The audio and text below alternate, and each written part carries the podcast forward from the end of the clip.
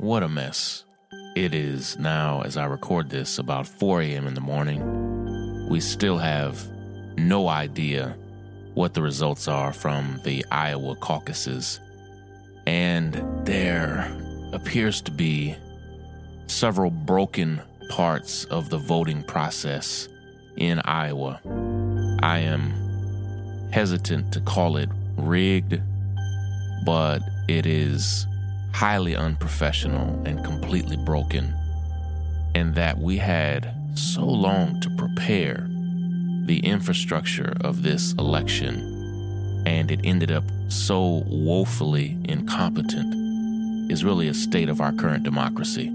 I'm on my way to New Hampshire to campaign for Bernie Sanders. Let me talk about last night. This is Shaun King, and you are listening to The, the, the breakdown. The, the, the, the, the breakdown. The, the, the, breakdown.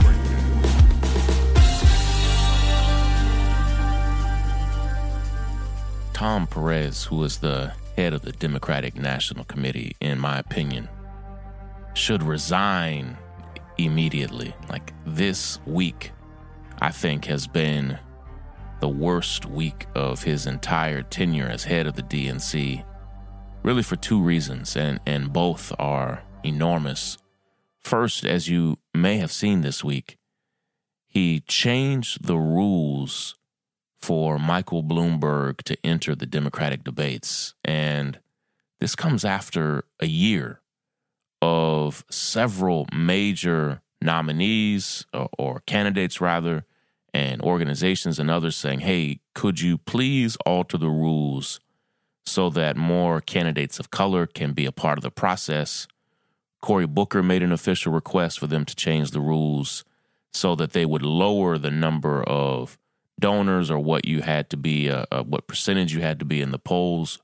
My friend Julian Castro requested that they change the rules, and each time a candidate requested it, they always said, "No, we can't change the rules. These rules were already set.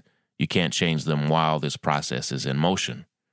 And so, candidate after candidate dropped out because they really couldn't meet the threshold of needing to be in the debate. They might have had all the donors they needed, but wouldn't have the percentages in the polls, or they would have the percentages in the polls and, and wouldn't have the donors that they needed.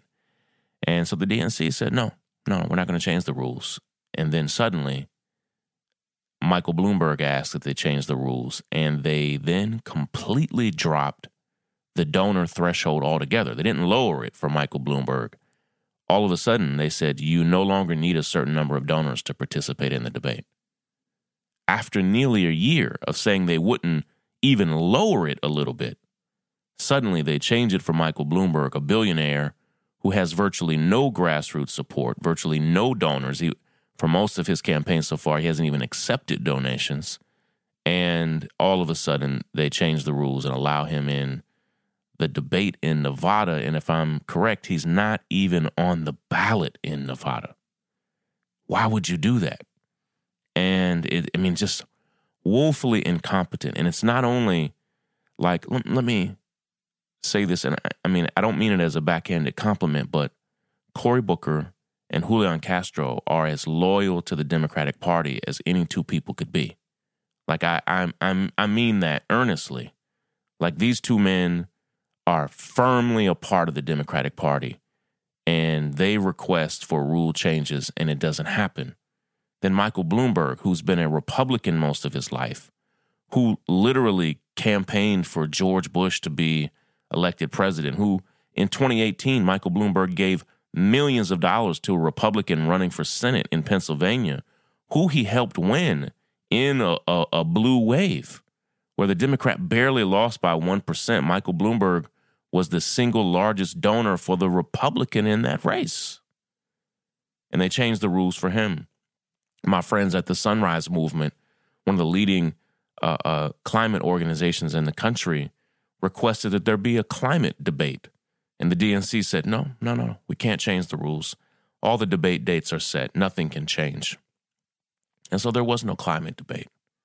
And yet they let Michael Bloomberg in it was a low point to me for the the leadership of Tom Perez, and I did not think it could get any lower until a complete debacle in Iowa, in the Iowa caucuses, that the Democratic Party, and I have to, you know, just as a, as a quick aside, the federal government does not run the primaries. I mean, there is an argument for and against that. The the party, the party runs the primaries. So the Republican Party runs the Republican primaries. The Democratic Party runs the Democratic primaries. There's a, a measure of federal oversight, but they are largely managed from the top down by the party. And that this election season started earlier than any election season in American history, that we had years in essence to prepare just for the Iowa caucus, and that here we are early morning the next day with no official results listed, with county chairs, uh, uh, uh, precinct captains all over Iowa saying that the app that they were asked to use to enter in their results is broken. We're now hearing that the company that provided the app has several major conflicts of interest, including being financially supported by the campaign of Mayor Pete. It's like, hold, on, what? One of the candidates is also giving financially to the creator of the app used to tally the ballots. Like, no, come on. How can this be so broken? And I had to take a step back and realize that really democracy is broken in this country the President of the United States abused his office, violated policies and laws to, to try to coerce a foreign government to investigate, or not, not even investigate, just announce an investigation into one of his rivals.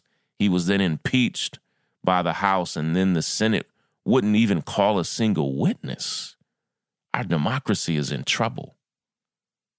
Like we have a, a fascist, a demagogue, as president of the United States, our our democracy is in deep trouble when the Democratic Party bends and breaks and changes the rules for a billionaire to buy his way into the race, but won't do it for a Latino man or a black man who asks for the same type of request and change. It's disturbing that we had a year to prepare the systems and infrastructure in Iowa. And this is what we get. It's a it's a black eye on the state of Iowa. Like voters and people, everyday people who worked so hard in Iowa should not should not have to deal with this. It it makes the whole state look bad when this was not on them. And um, I'm I'm deeply frustrated I'm on my way to New Hampshire this morning. I'm about to rush out to catch a flight. I'll be in New Hampshire campaigning all day for the Bernie Sanders campaign uh, on college campuses. And then we're doing a live event tonight with Bernie Sanders um, during the State of the Union. like, who, need, who needs Trump's State of the Union? And why should we show it any measure of respect that he does not does not deserve and did not earn. And so I'll be tracking all day what's happening in Iowa. Um, hardly got any sleep last night because of it, but uh, I'll be tracking all day. It's uh, it's clear that Bernie did well, that Joe Biden clearly struggled, and um, we'll we'll just watch closely for the results. I'll be back tomorrow with an update on how things went in New Hampshire, on how things we believe went in Iowa. Um, I, I'm hesitant to jump the gun, and any campaign that does so does so really at peril to the process.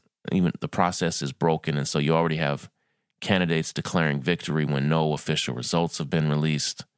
But um, we're going to push back, and certainly this process hurts the winners of Iowa, whoever came in first and second place, and really protects those who did horribly. And uh, it's it's disturbing. So I'll be back. I'm frustrated. I'm pissed. I'll be back tomorrow. I appreciate each and every one of you. Let's keep on pushing for good. Take care, everybody. Break it down. The break, break, break, break, break.